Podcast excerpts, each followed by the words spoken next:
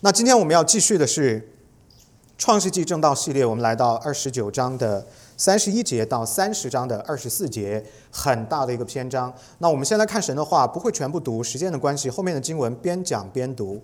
我们先来看二十九章三十一节到三十五节，神的话是怎么说的？神的话如此说：耶和华见利亚失宠，就使他生育；拉结却不生育。利亚怀孕生子，就给他起名叫吕便。因而说：“耶和华看见我的苦情，如今我的丈夫必爱我。”她又怀孕生子，就说：“耶和华因为听见我失宠，所以又赐给我这个儿子。”于是给他起名叫西缅。她又怀孕生子，起名叫利位，说：“我给丈夫生了三个儿子，他必与我联合。”她又怀孕生子，说：“这回我要赞美耶和华。”因此给他起名叫犹大。这才停了生育。Let's pray，我们祷告。天父，感谢你赐你的话给我们，借由今天雅各的故事，他是如何在你的手中被祝福的？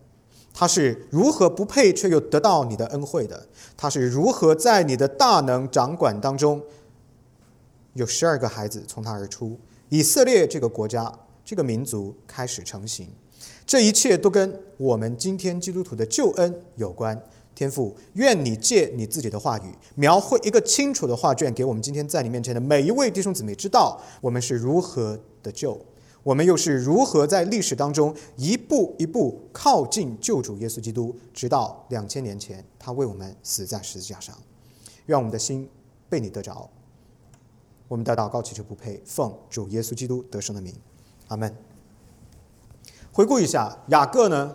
先后娶了一对亲姐妹利亚跟拉杰做他的妻子，但是呢，他却爱拉杰胜过爱利亚，为拉杰呢甘心乐意的为他的父亲拉班做工了七年。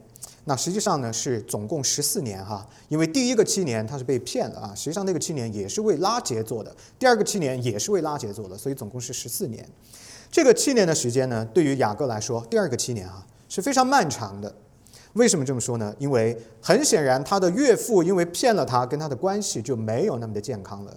他的岳父成为了他的对手，而家中呢还有两个妻子，每个妻子还有一个婢女。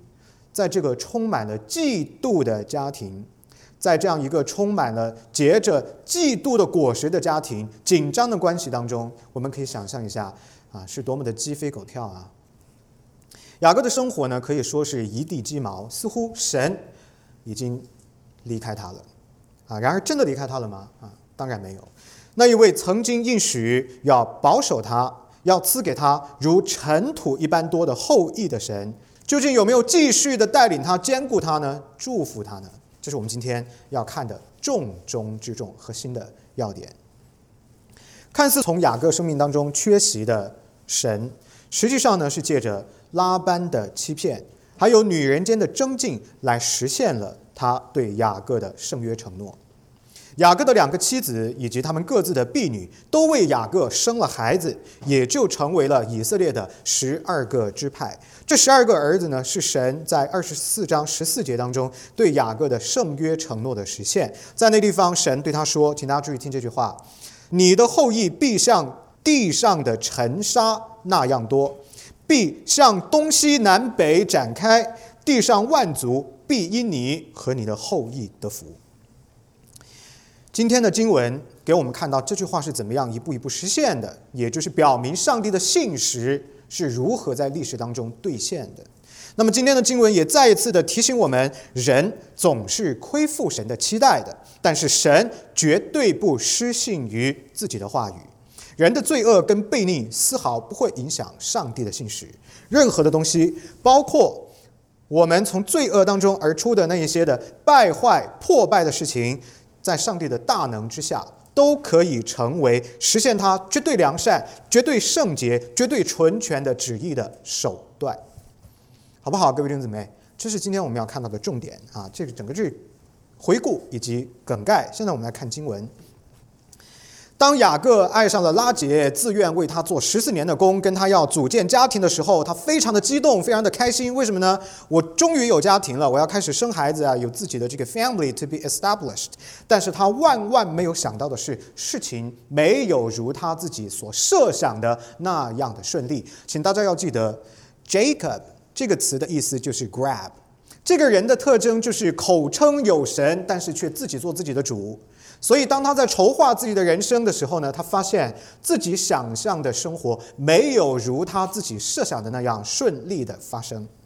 我们在三十一节，请大家看到三十一节，读到：耶和华见利亚失宠，就使他生育；拉结却不生育。啊，注意，拉结是雅各爱的，不能生孩子；但是他不爱的那一个，反而为他生了孩子。首先呢，神有没有食言呢？神没有食言，按照他自己的承诺，他要赐给雅各众多的后代。然而，这一个祝福的兑现，并不是借着雅各自己心之所向的拉结来实现的，不是按他筹划的来实现的，而是按照上帝的旨意，也就是雅各个人喜好当中不喜欢的姐姐利亚，透过他来实现的。三十一节说，耶和华见利亚失宠，就使他生育。显然，掌管生命跟生育大权的是上帝。我已经讲了无数次这个话题了。为什么圣经要反复出现这个主题？就是上帝的主权对人的生育的掌管，因为他要服务于一个终极的故事，是什么呢？记得吗？耶稣基督的降生是谁生的？是童贞女玛利亚所生的。如果你前边这些这个不能生育，那个可以生育，上帝对他们有掌管，你不能接受，你不能理解，那么你就会怀疑童贞女玛利亚生子这件事。如果你怀疑了这件事，你就怀疑了整个基督信仰的核心。所以这是在讲什么呢？各位弟兄姊妹，不要小看了这些轻描淡写、只有几个汉字的文。这些的内容，这些内容是在 educate you. God is teaching you to accept. Who he is，上帝通过教导你、启示他自己的作为，告诉你他可以做什么事情。他掌管生育，也就是他对童贞女玛利亚这件事情是出于他的权柄的。It's real, and it's the fact, and it's from God. OK，所以你要从这一点直接跳到两千年前耶稣基督的出生。这些呢都是串联起来的。OK，theologically speaking，雅各所爱的拉结呢成了不生养的。那这个当中的讽刺的意味非常的明显。什么讽刺意味呢？就是人心多有筹算，唯有耶和华的方能立定。所以，我们心为自己筹划，你可以有若干种的计划，但是是不是能够成立，是不是能够兑现，是不是能够讨神的喜悦，不是由我们自己来决定的。像雅各这样什么都要攥在自己手里，要把控自己生活每一个方面，不肯放手让上帝做主的人，难免是要有一些的深刻而且痛苦的教训来教会他如何顺服上帝的权威的。生活当中呢，在座各位弟兄姊妹，你们想一想啊，我们是不是也是雅各呢？有没有？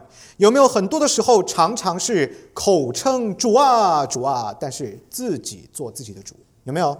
有吧？啊，我先承认啊，我有。那做牧者的一样的有这样的软弱，这是人性的缺乏，是罪的问题。所以我希望所有的弟兄姊妹们都谦卑在上帝面前承认，雅各的故事不是他的故事，是我们的故事，是我们如何称神为主，却不让神做主，而要自己做主。我们呢，总是为自己制定。所谓的最理想的计划，从而要实现我们自己对自己生活的掌控。我们也总是觉得事情会按照我们所设计的蓝图去发生，我们想要做的事情呢，就必定可以成就。然而，圣经不是这么说的。圣经说，神的道路高过人的道路。我们做基督徒的有责任学一件事情，就叫顺服。顺服什么？顺服上帝高过我们的主权，顺服上帝高于我们的意志。我们基督徒的一生不是按自己的谱去过的一生，是按上帝的旨意去过的一生。这是我们要从雅各的身上学到的，好不好？尤其是我们中间的年轻的弟兄姊妹们，你如果现在学会这个功课，你用你的余生去操练这个功课，上帝一定大大的祝福你。出于神之高的主权，我们来看三十二节，利亚就怀孕生子了啊。第一个孩子取名叫吕便，第二个孩子呢取名叫做西缅，第三个孩子取名叫做利位，第四个孩子取名叫做犹大。生完这四个孩子之后呢，他停止了生育。利亚呢为雅各生下这四个儿子，这四个人呢后来成为以色列这一个民族的重要的四个支派，其中。摩西跟亚伦出生在立位之派，而这一个被耶和华神亲自拣选的特殊的支派，是在地上没有产业的，他们要在圣殿当中专门服侍神。犹大支派呢，将会有多位君王从中而出，大卫王、所罗门王，那么一直到万王之王耶稣基督。可以说啊，神的主权远在人之上。二者之间啊，人的主权跟神的主权是没有可比性的。弟兄姊妹们，早一点认清这个事实啊，早一点承认且接受这个事实，你的人生会比较不那么辛苦啊。至高神的权柄，在面对人的悖逆的时候，他会使用人的悖逆，他会反转人的悖逆，使人的悖逆、人的不顺从，成为实现他至高的目的、至高的心意的一个途径，或者。一个器皿或者一种方式，我们人所有的瑕疵、所有的罪恶、所有的这一些有缺乏、有缺陷的想法跟行为，都不可能改变或者是阻挡上帝的计划。我们透过雅各的不爱的这个妻子生儿子，然后这些的支派里边出现这么多重要的人，不光对以色列重要，对你也重要，对整个人类都是重要的，你就可以看到这件事，上帝的旨意完全的高过我们。接下去，当利亚为雅各生了四个儿子的时候呢，拉杰是个什么反应呢？嫉妒、愤怒，他的嫉妒已经到达了一个难以自洽的程度，憋不住了啊，已经憋不住了。他去找到雅各，发泄他的情绪，他指责自己的丈夫说：“我之所以没有能够生孩子，都是你的错。” Very typical, right? Pointing our fingers to others. 就是你的错，你的错啊！我自己没有问题。三十章的第一节，请大家看到，往下看哈。拉杰见自己不给雅各生子，就嫉妒他姐姐，对雅各说：“你给我孩子，不然我就死。”雅各向拉杰生气说：“叫你不生育的是上帝，我岂能代替他做主呢？”拉杰说：“有我的使女毕拉在这里。”你可以与他同房，使他生子在我膝下，我便因他也得孩子。拉杰就把他的使女毕拉给丈夫为妾，雅各便与他同房，毕拉就怀孕，给雅各生了一个儿子。从当时的律法的角度来看呢，让使女或者是婢女替自己的主母生养后代，没有违背当时的法律。注意，这个是社会是人的东西啊。婢女所生的孩子，在法律上边也是被承认的，而且呢是算作是主母自己的孩子。然而，我们基督徒明白一件事情：婚姻跟生育不是个法律问题，婚姻跟生育首先是。属灵的问题，因为婚姻是神所创造的，生养众多，遍满地面。这句话是上帝在创造人之后就对人的吩咐，这个叫做文化使命 （the cultural mandate）。所以这两件事情，婚姻跟生育都是从神而出的，所以它是个属灵的问题。然而遗憾的是，亚伯拉罕的妻子撒拉也曾经把自己的使女夏甲送上了亚伯拉罕的床榻。他所做的不敬虔的这个选择，后来成为了他苦楚的根源啊！为什么亚伯拉罕家也是鸡飞狗跳呢？不就是因为自己的这个选择出错吗？把自己的使女夏甲送上了自己丈夫的床榻，而无论是撒拉，或者是今天经文当中讲到的拉杰也好，利亚也好，他们完全如出一辙的行为，这个背后的核心问题就是不相信上帝，小信啊！是不是啊？回忆一下，撒拉为什么要把夏甲放上亚伯拉罕的床榻呢？不就是因为上帝跟他说：“你一定会生一个孩子的。”他说：“哈哈哈，太好笑了！我都已经绝经了，我怎么可能还生孩子呢？”Faithless。同样的，拉杰也好，利亚也好，一模一样的行为的背后的问题就是不相信上帝，才要透过自己的方法来解决自己的问题。Again，朋友们看到吗？人就是这样子啊，什么东西要攥在自己手里呢？哎，就觉得是正确的。雅各是这样，他的妻子也是这样啊。所以我们在人的身上，包括我们的身上，看到这样一个普遍发生的 pattern，这是我们的罪，是我们需要悔改、需要靠神纠正的地方。拉杰的婢女与雅各生了儿子，拉杰呢就把这个孩子视为己出。第六节，请大家接着接着往下看。拉杰说：“上帝伸了我的冤，也听了我的声音，赐我一个儿子，因此我要给他取名叫但。”拉杰的使女毕拉又怀孕，给雅各生了第二个儿子。拉杰说：“我与我姐姐大大相争，并且得胜，于是给这个儿子取名叫做拿弗他利。”毕拉生下了但跟拿弗他利。拉杰是怎么看这两个儿子的呢？他认为但的出生是神在为他伸冤，他冤吗？他的冤从哪儿来啊？我个人觉得他不冤啊，这是他自己的选择，所以就给他取名叫做 Dan。Dan 的意思是什么呢？审判 （judgment），审判谁啊？审判我的姐姐利亚。大家通过这些名字，你就可以知道，这个女人的心里面的嫉妒啊，已经是到达了一个无以复加的程度啊。那么拉夫他利的意思是什么呢？是摔跤，代表的是什么？是他跟他的姐姐利亚之间那种剑拔弩张的敌对的关系。摔跤啊。这两个姐妹之间的关系相当相当的焦灼，请大家接着往下看第九节。利亚看见自己停了生育，就把使女希帕给雅各为妾。利亚的使女希帕给雅各生了一个儿子，利亚说万幸，于是呢给他起名叫做加德。利亚的使女希帕又给雅各生了第二个儿子，利亚说：“我有福啊，众女子都要称我是有福的。”于是给他取名叫做亚瑟。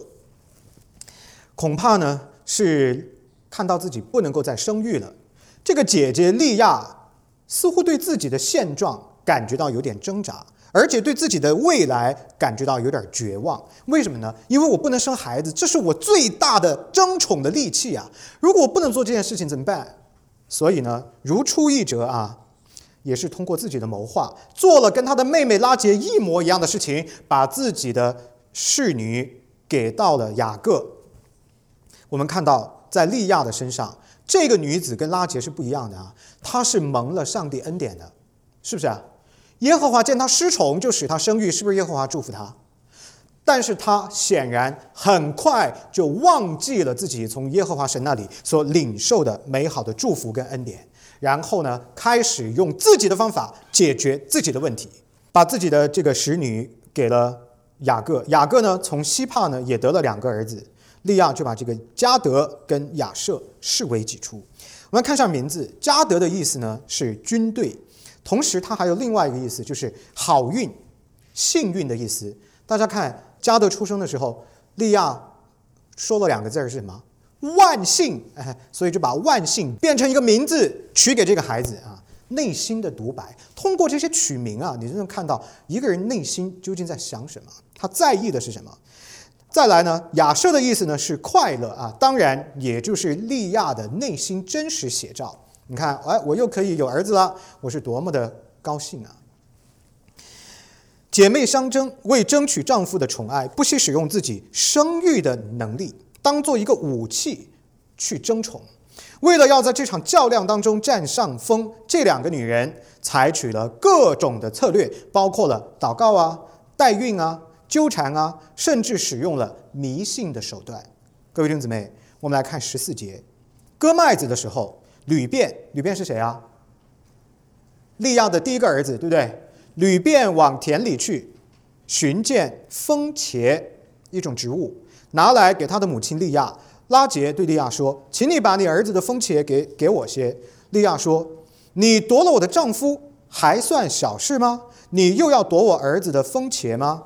拉杰说：“为你儿子的风茄，今夜他也就是雅各可以与你同寝。”到了晚上，雅各从田里回来，利亚出来迎接他说：“你要与我同寝，因为我实在用我儿子的风茄把你顾下了。”那一夜，雅各就与他同寝。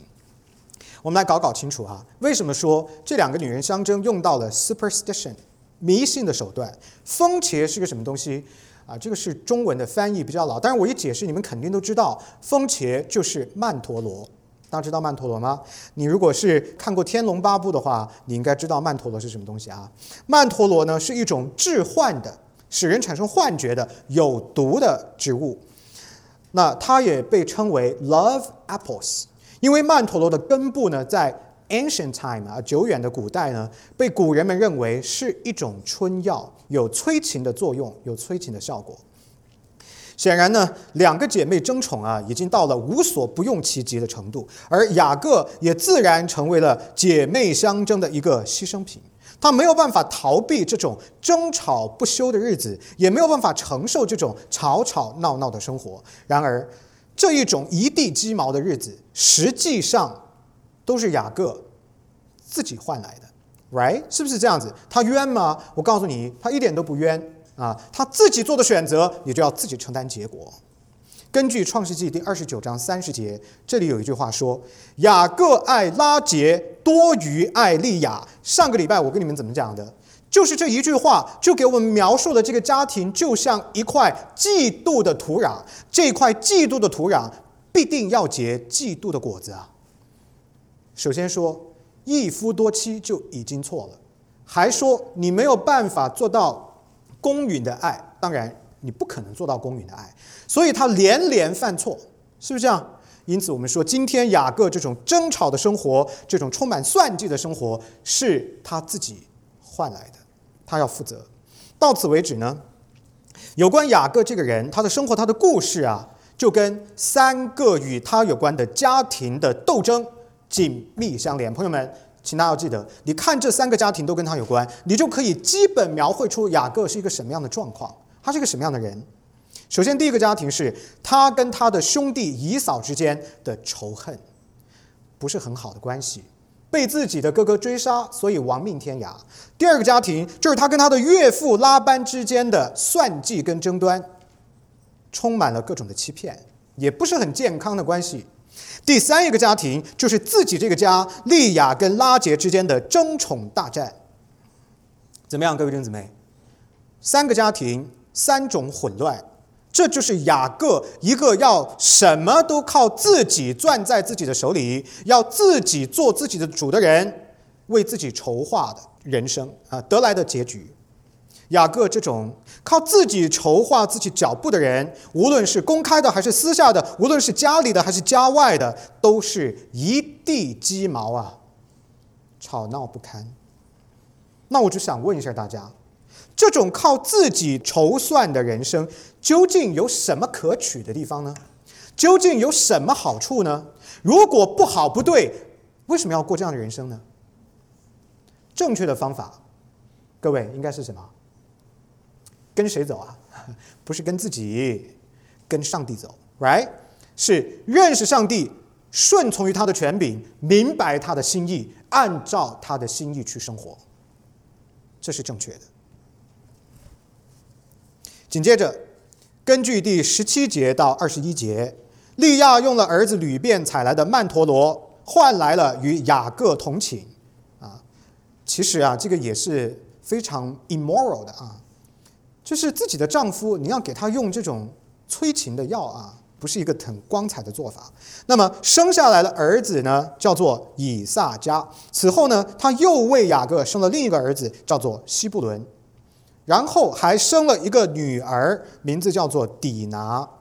咱们总结一下，利亚这个姐姐一共为雅各生了七个孩子，六个儿子和一个女儿。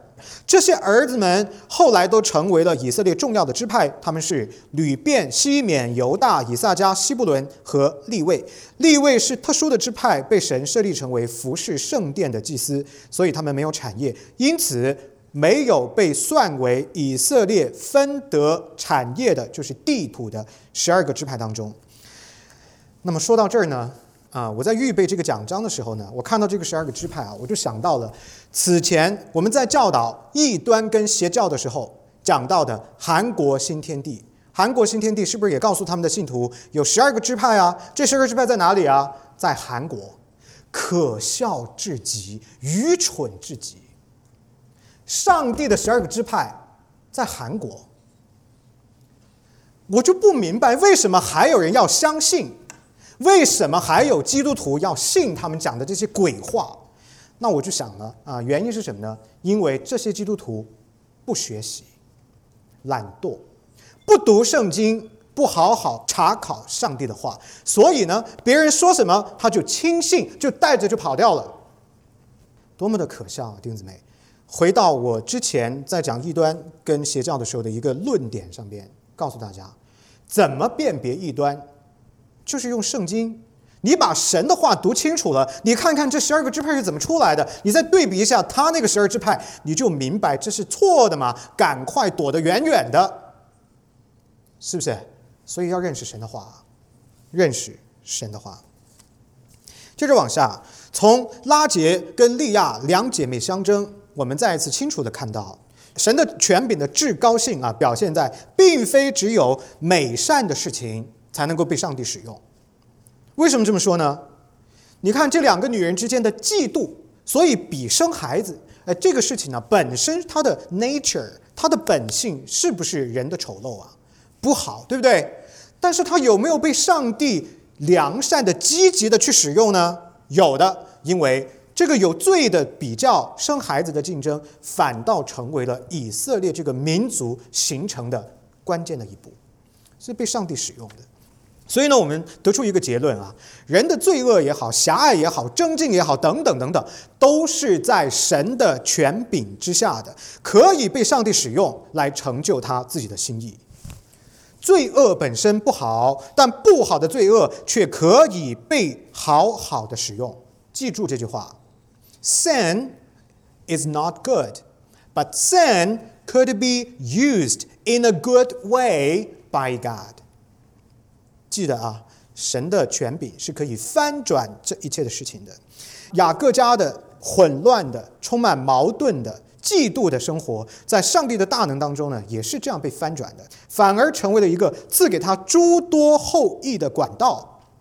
这当中呢，有拉班的小算盘。为什么说有拉班的小算盘呢？本来是要嫁小女儿，结果呢，却把大女儿放上了他的床，对不对？也有拉杰利亚的争竞的心、嫉妒的心，都是罪。也有雅各的自我的盘算，不顺服，不愿意听从于神。这些所有参与在这个事情当中的人，就一点好事都没做，但是一个一点人的呃这个良善的啊顺从都没有的事情，却在上帝的大能当中被好好的使用了，被翻转了，成为了他实现对雅各圣约承诺的手段。他承诺的是什么？我要赐给你后裔。要多的像尘土一样，哎，从这儿开始的。所以啊，各位弟兄姊妹们，你如果认识到了，你看清楚了这样的一个教导，上帝的权柄高过你啊，它可以反转你的狭隘、你的罪恶，那么就足以改变我们对生命生活的观念，不是吗？在我们的生活当中，是不是很多的不对、不好、错误的事情，对不对？我们的教会也有，你的家庭也有，你个人的身上也有，都有的。但是这些看似不好的人生的际遇，看似不对不好的人的罪恶，完全是可以被上帝使用的。那如果是这样的话，我们还愁烦什么呢？我们还苦恼什么呢？我们还疑惑什么呢？既然人的败坏是没有办法改变上帝绝对良善纯全的旨意的，那么为什么你还要把焦点跟目光锁在你的痛苦挣扎罪恶之上，而不是聚焦在上帝的恩典全能之上呢？明白吗，各位弟兄姊妹？转换你的目光，不要再看自己，看上帝，锁定在他的主权之上。你就明白，一切你生活当中发生的事都可以被他使用，你整个人是他祝福跟施恩的对象。最后，经文说二十二节，请大家看到二十二节，上帝顾念拉杰，应允了他，使他能够生育。啊，拉杰总算是等到这一天了啊！拉杰怀孕生子，说：“上帝除去了我的羞耻，就给他起名叫做约瑟，意思是远耶和华再添我一个儿子。”正如拉杰在这儿祷告的啊，他希望生了第一个叫约瑟还不够，再生一个，再给我一个儿子啊！他这个心愿呢，多年之后得到了上帝的应允。在今天的经文里边没有写到，但是往后快转到创世纪三十五章的十六到十八节，我们看到拉杰生出了便雅悯。Benjamin，便雅悯出生的时候呢，拉杰可能是因为难产就去世了。因此呢，拉杰一生一共生了两个儿子，约瑟跟便雅悯，他们也就成为了后来的以色列十二支派当中重要的两个。如此，我们来总结一下，雅各的十二个儿子按照出生前后的顺序排列，分别是吕便、西缅、利位、犹大。先由利亚所生，紧接着但、拿弗他利由毕拉所生，再往下加德、亚舍由希帕所生，以撒加、西布伦由利亚所生，最后约瑟跟便雅悯、拉杰所生。雅各的这十二个儿子成为以色列的十二个支派，但是这里边有一件事情要给大家梳理清楚：约瑟跟利位要排除在外。啊，他们有一点不同的情况，发生了什么呢？约瑟的两个儿子叫做马拿西跟以法莲，后来被自己的爷爷，也就是雅各收养。那么以法莲跟马拿西呢，就成为了以色列十二支派当中独立的两支。吕便这个老大啊，因为跟毕拉，毕拉是谁啊？雅各的妾，跟雅各的妾犯了奸淫啊，玷污了他父亲的床榻，失去了长子的特权。他的财产后来是被约瑟的两个儿子马拿西跟以法莲分割的。那么立位呢也很特别，他们成为祭司，没有地上的产业，所以呢没有分得任何地上的地土。就不包括在以色列十二个得了地土的支派当中，因此计算以色列的十二个支派呢，就是有两种算法。第一种算法是以是否分得土地作为标准的。如果是这样的话呢，这十二个支派呢，就是吕便、西缅、犹大、但、拿弗他利、加德、亚舍、以撒加、西布伦。注意，以法莲、马拿西，这个是约瑟的两个儿子，以及便雅悯。第二种算法是以雅各的儿子啊，只要是他的儿子，就算为是支派，十二个支派，那么他们是吕便、西缅、利位、犹大、但、拿弗他利、加德、亚舍、以撒加、西布伦。注意，约瑟还有便雅悯，所以是两种不一样的算法。各位，无论你是以哪一种的方式啊去计算以色列的十二个支派，这个不是重点啊，重点是什么？是我们必须要看到，在神的大能之下。一个民族的以色列开始成型了。The nation state Israel is forming in God's power. That's the key point. 为什么这个民族的成型那么的重要呢？没这个民族，就没有今天的我们，是不是啊？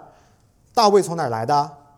所罗门从哪儿来的呀？这些的君王从哪儿来的呀？律法从哪儿来的呀？主耶稣基督从哪儿来的呀？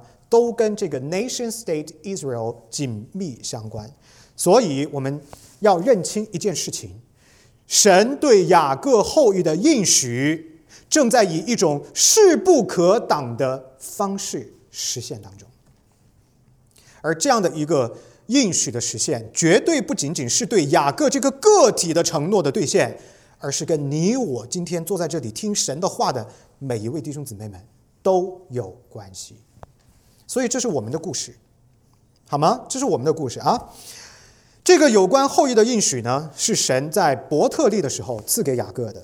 神在伯特利的时候对雅各说：“你的后裔必像地上的尘沙那样多，必向东南西北开展，地上的万族必因你和你的后裔而得福。”我先讲一件事情，从我们系列的创世纪的讲到一路听下来的弟兄姊妹们，这个应许你应该觉得非常熟悉。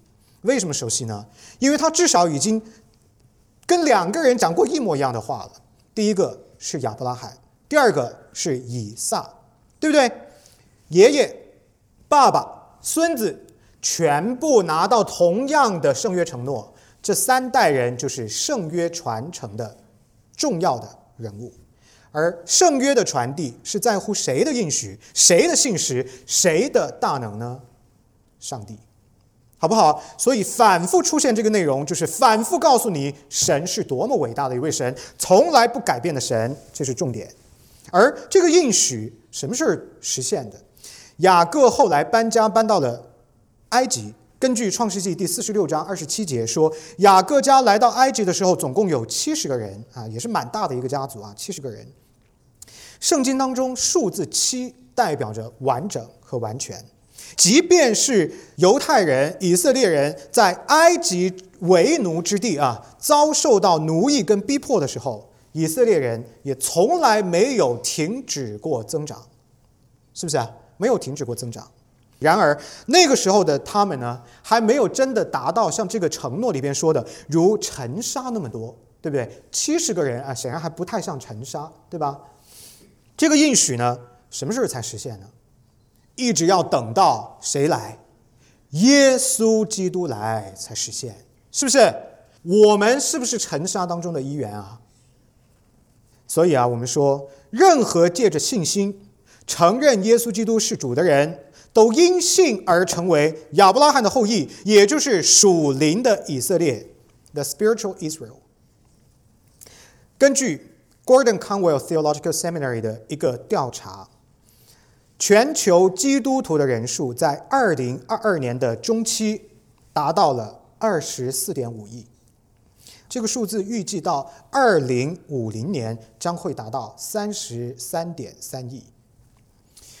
如果这么看的话，大家会不会觉得像尘沙那么多的应许就有了相当真实的色彩了呢？对不对？全球总共八十亿人啊，二十几亿都是基督徒啊。啊，这个感觉是不是就有点像这句话像尘沙那么多兑现了，对吗，朋友们？至高的神穿梭时空，在整个人类的历史当中来实现他的承诺。这样的一位神，难道不配得你的敬拜？难道不值得你的尊崇？当然值得，当然是令人敬畏的神。而更加令人惊奇的是，上帝的承诺。